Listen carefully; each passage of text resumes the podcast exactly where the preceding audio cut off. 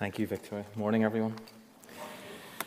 Uh, last Sunday, we ended the service on our knees, which kind of felt like the right place to be and the right response because it reflected John's reaction and posture following his dramatic Revelation 1 vision of Jesus in all his beauty and all his brilliance and all his radiance. And so John hit the ground as though dead. And so many of us physically did something similar a week ago. Well, today, there is a sense that we should probably resume that same position. Because we are about to be given, or we're about to receive, if we're open to it, a vision of worship that then becomes a call to worship.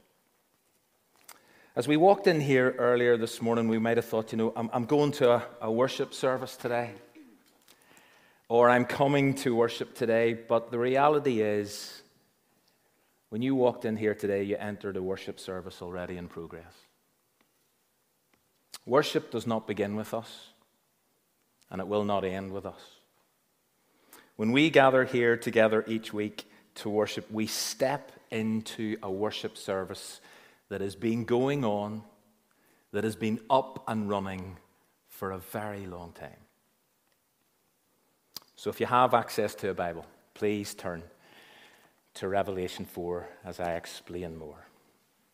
Now, John's uh, vision last week came at the end of chapter 1, so there may be some people here today and you're kind of thinking, why have we just jumped two chapters? What happened Revelation 2 and 3? Well, in John's chapter 1 vision, Jesus, you'll remember if you were here last week, is among the lampstands. He is present with the seven churches that are listed in Revelation chapter 1. And while he is among them, Jesus has a message for each of them. In fact, he has a message for all of them. In fact, he has a message for all churches, including Windsor Baptist. And in that, those two chapters, two and three, we get to hear those seven messages, one after another. And so, what we are doing as a church is that we are actually listening to those specific messages on Sunday evenings, not Sunday mornings. And so, last Sunday night, we heard the challenge to Ephesus and to us about our first love, or about the loss of our first love. And tonight, if you're able to come back, we're going to hear what Jesus said to the church in Smyrna and what he is saying to us about being fearless and faithful in the midst of intense pressure, if that is indeed what we're under. So that's, in a sense, why we've jumped chapters 2 and 3, because we're doing those in the evenings, okay? So have a look at how chapter 4 begins. After this, I, that's John, looked and behold, and the word behold here means it's a kind of command. After this, I looked and behold, a door standing open in heaven.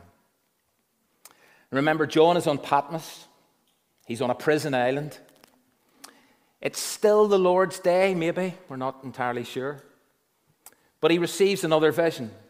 Last week, he received that amazing vision of Jesus, but now he receives another vision. He sees another unveiling, another revealing. The curtain is pulled back once again, or to be more accurate this time, a door is opened.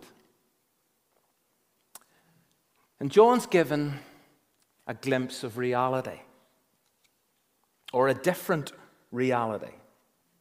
Because remember, and this is something I've been trying to stress and emphasize Revelation reveals, Revelation reminds us this type of apocalyptic literature underscores this that things are not as they seem. Or rather, things are not only as they seem, there is more going on. Like, way more. And so, as Tim Chester writes, in the book of Revelation, John is opening our eyes to the unseen world. We need to see better. We all should go to a spiritual Specsavers. See, what's happening here in this whole idea of seeing the unseen.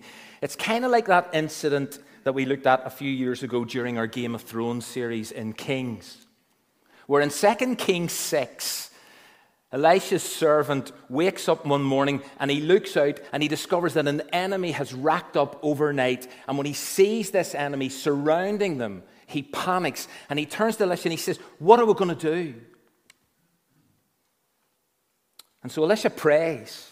But what does he pray? I don't know if you remember. He prays for something very specifically. He prays that his servant's eyes would be opened. And they are, because when the servant goes and looks again, he sees another army. He sees a different army. He sees a heavenly army. He sees an angel army there to help them. You see, the servant initially sees a visible fact. Elisha prays he would catch a glimpse of an invisible fact. He would catch a glimpse of a fresh reality. And if you like, he does. Because you see, things are not only as they seem. Well, back to Revelation 4 because it's the same deal. A door is opened. And when that door is opened, reality is revealed. Present reality. Reality in a new light. And this perspective changes everything. And I mean, everything changes. So John sees a door standing open in heaven. Now, heaven is not some faraway place out there or away up there. It is another dimension, it is another realm of reality where God dwells. It's right here, it's always here. There exists a heavenly realm that lies beyond the realm of what we can see with our natural eyes and perceive with our senses. Do we see it? Do we see it? Whenever Jesus taught us to pray, Our Father in heaven, he wasn't suggesting God was in some far off, distant, remote, disconnected place. Miles. No. He exists in a realm of reality that is right here, that intersects, that converges, that is close at hand. And so for John, a door is opened and he sees. It. He gets a glimpse of present reality. He sees heaven. But let's read what he actually observes there.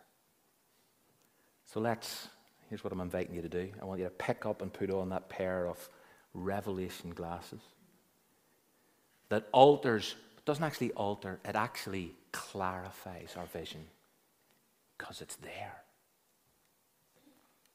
Before we read, and, and, by the way, I know some of you are thinking, hold on a minute, David, chapters four and five have got to be taken together. And I, I know that, I realize that, but we're only going to look at chapter four today.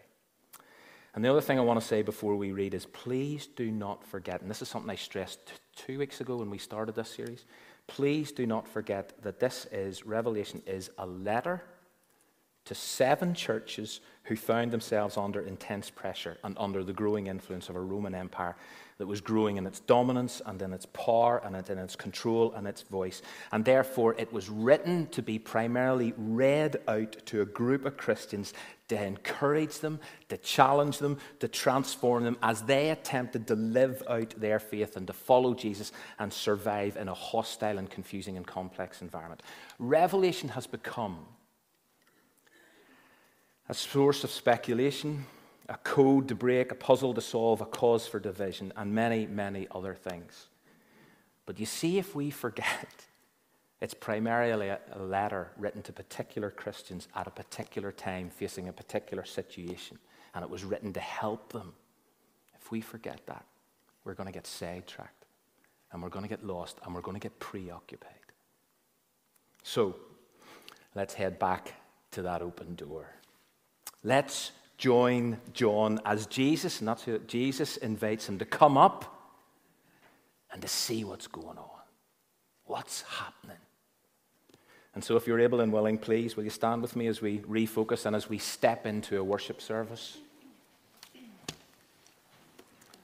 After this, I, that's John looked, and behold, it's a command, a door standing open in heaven. And the first voice which I heard speaking to me like a trumpet, so that's Jesus obviously, said, Come up here, and I'll show you what must take place after this. And at once I was in the Spirit, something that John seems to be in quite often.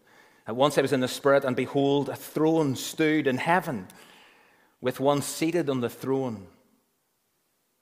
And he who sat there had the appearance of jasper and carnelian. Let your imaginations. And round the throne was a rainbow that had the appearance of an emerald. Round the throne were 24 thrones and seated on the thrones were 24 elders clothed in white garments with golden crowns on their head. And from the throne came flashes of lightning and rumblings and peals of thunder. And before the throne there were burning seven torches of fire, which are the seven spirits of God. Will you remember the sevenfold spirit? And before the throne, there, as it were, a sea of glass like crystal and round the throne, on each side of the throne, are four living creatures, full of eyes in front and behind. The first living creature like a lion, the second living creature like an ox, third living creature with the face of a man, and the fourth living creature like an eagle in flight. And the four living creatures, each of them had six wings, and they're full of eyes all round and within. And day and night they never cease to say, Holy, holy, holy is the Lord God Almighty, who was and is and is to come. And whenever the living creatures give glory and honor and thanks to him who's seated on the throne, who lives forever and ever, the 24 elders fall down before him who is seated on the throne and they worship him who lives forever and ever. And they cast their crowns before the throne, saying, Worthy are you, our Lord and God to receive glory and honor and power, for you created all things, and by your will they existed and were created. Did you see it? Are you seeing it? Grab a seat. So, remember one of the one of the things I said about reading Revelation, the, question you need to keep asking is, what did John see next? Not, don't ask the question, what happens next? What did John see next as you read your way through this? So, what is, have a look at verse 2. What is the first thing John sees? What's the first thing he sees? Verse 2. Someone shout. Sorry? A throne. Now, this becomes a, or possibly the most dominant image in the rest of Revelation. From this point on, 47 times, from chapter 4 to the end of this letter, is reference to a throne. In chapter 5 next week, the other most dominant image we are confronted with, which is the Lamb of God. But the first thing that John sees, and the first thing that he wants his readers to look at and behold, because remember this is a command, is a throne. There is a seat a supreme seat of authority and power, of rule and reign. There is a center of control.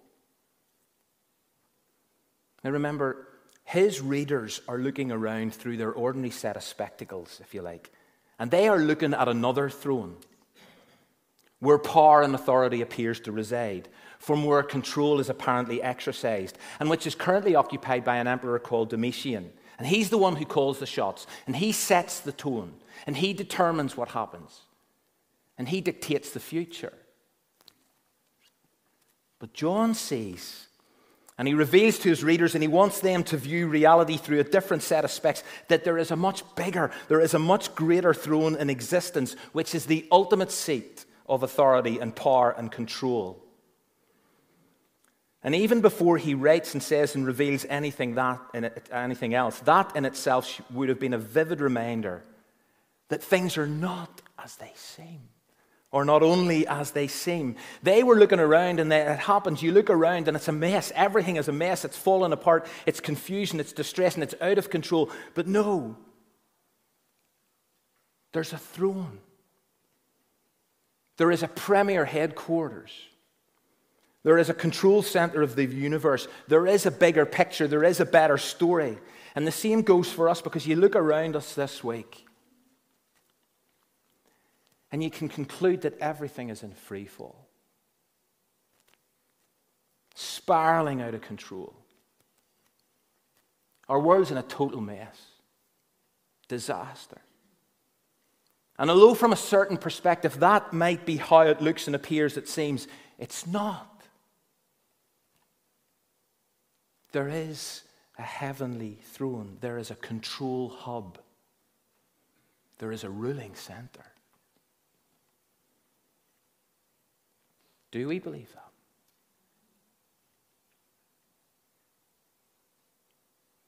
But we can't stop there. We mustn't pause there because the critical issue isn't the fact that there is a throne. That is important. But it's who occupies it.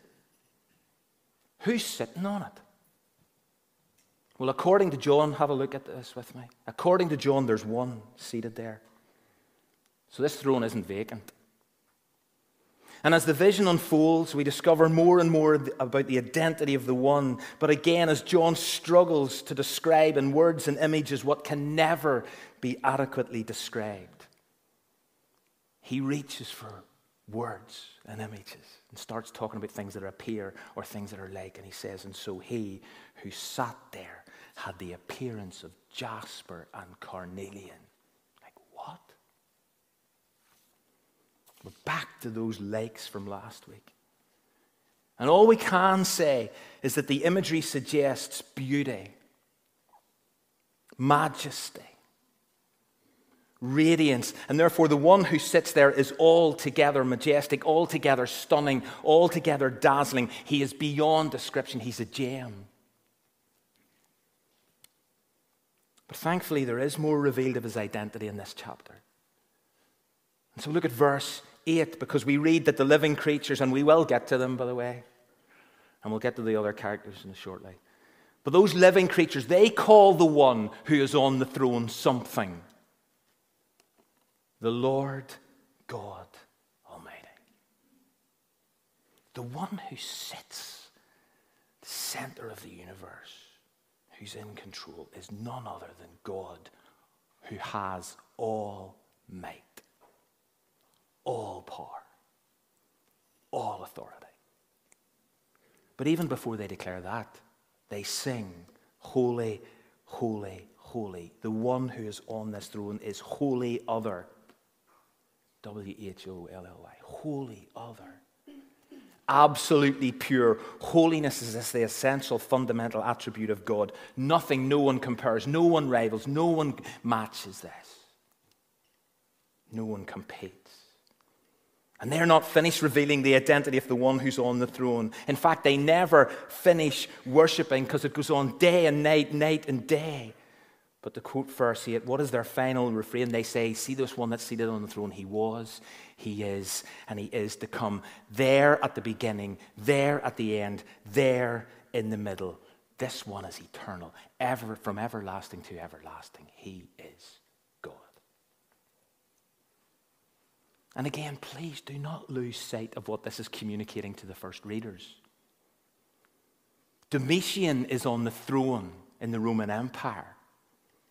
And he is going around, going around declaring that he is the eternal king.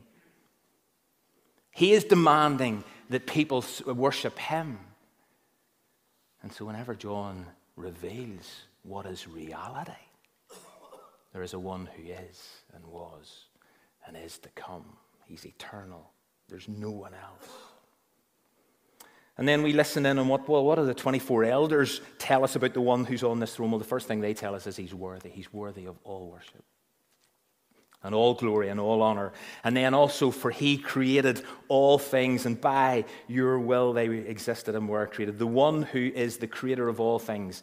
Everything is, including Domitian and the Roman Empire, everything owes its being to the one who is on the throne. If he ceases to exist, so does everything else. And so, as Paul made clear to a bunch of people in Athens, it's in God that we live and we breathe and we have our being, whether we recognize that or not. The 24 elders certainly did. And so, because he is the creator, and because he called into being the first creation, he can and he will also call into being a new creation. Because the next time we hear God speak in Revelation is almost at the very end, whenever he says, Look, I will make all things new. You see, the one on the throne is the creator and the recreator. Now, although the, the picture, and there it is on the screen, of the one on the throne isn't complete, and it never is complete for that matter, there is always more. There is already enough in this vision. There's already enough to see with those set of Revelation 4 specs on to cause us to join in and worship. There is a throne. And on the throne, there is one who is a gem, who has all might and has all power, who is holy times three, who is eternal, who is worthy, who is the creator. And so it's time, in a sense, to hit the ground again. But there's more going on, and this must have been quite a spectacle because we read that from the throne, something's coming from the throne as John looks and he sees present reality. From the throne are flashes of lightning and rumblings and peals of thunder. Now, this isn't a new idea. Back in Exodus 19, whenever God showed up and descended on Sinai in fire, there was lightning and there was thunder. There was thunder and there was lightning. And in the rest of Revelation, there is a series of electrical discharges at least three more times.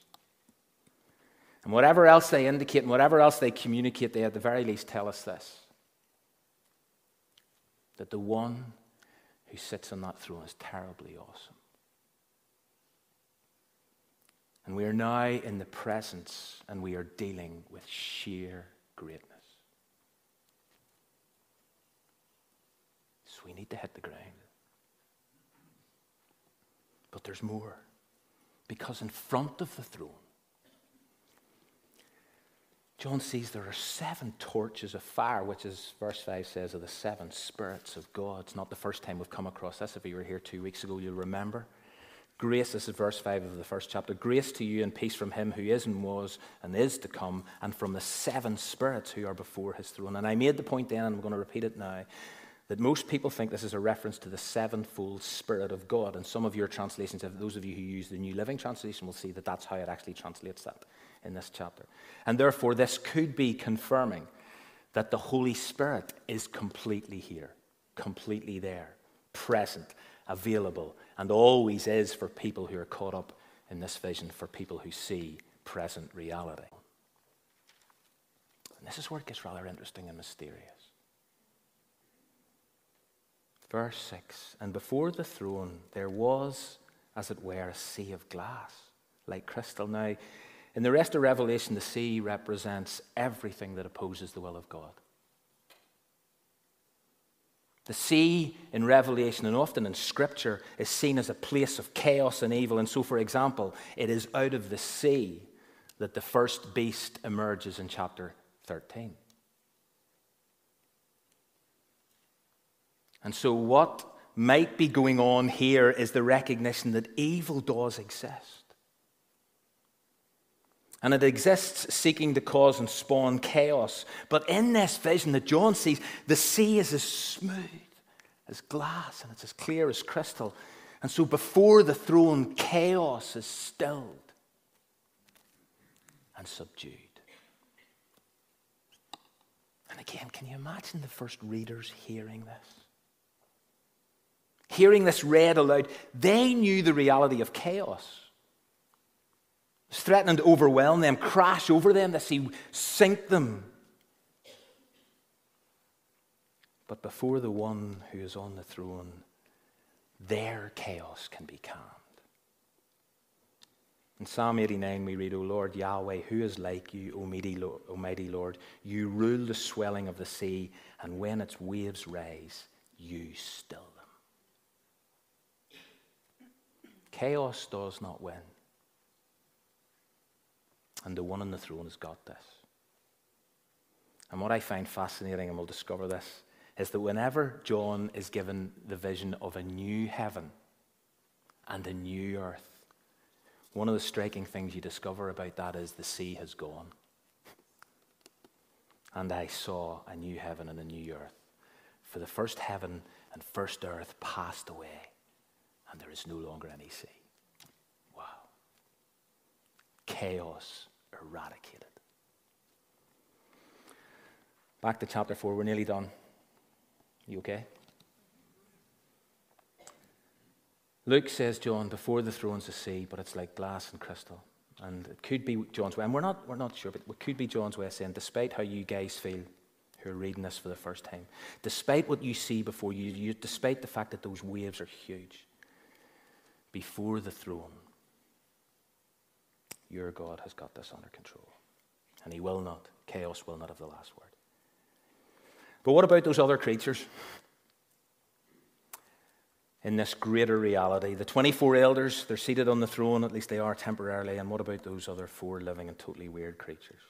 24 elders most likely represents the 12 tribes of Israel and the 12 apostles, representing the people of God before the first coming of Jesus and after the first coming of Jesus. In other words, it's a picture of the church, it's a picture of the redeemed people of God. The four winged creatures, full of eyes, back and front, inside and out. What is that about? Well, they're a bit harder to get and work out and process. One is like an eagle, which is the mightiest among the birds of the air. One is like an ox, which is the mightiest among domestic animals. One is like a lion, which is the king of the jungle. One is like a man, which is the pinnacle of God's creation.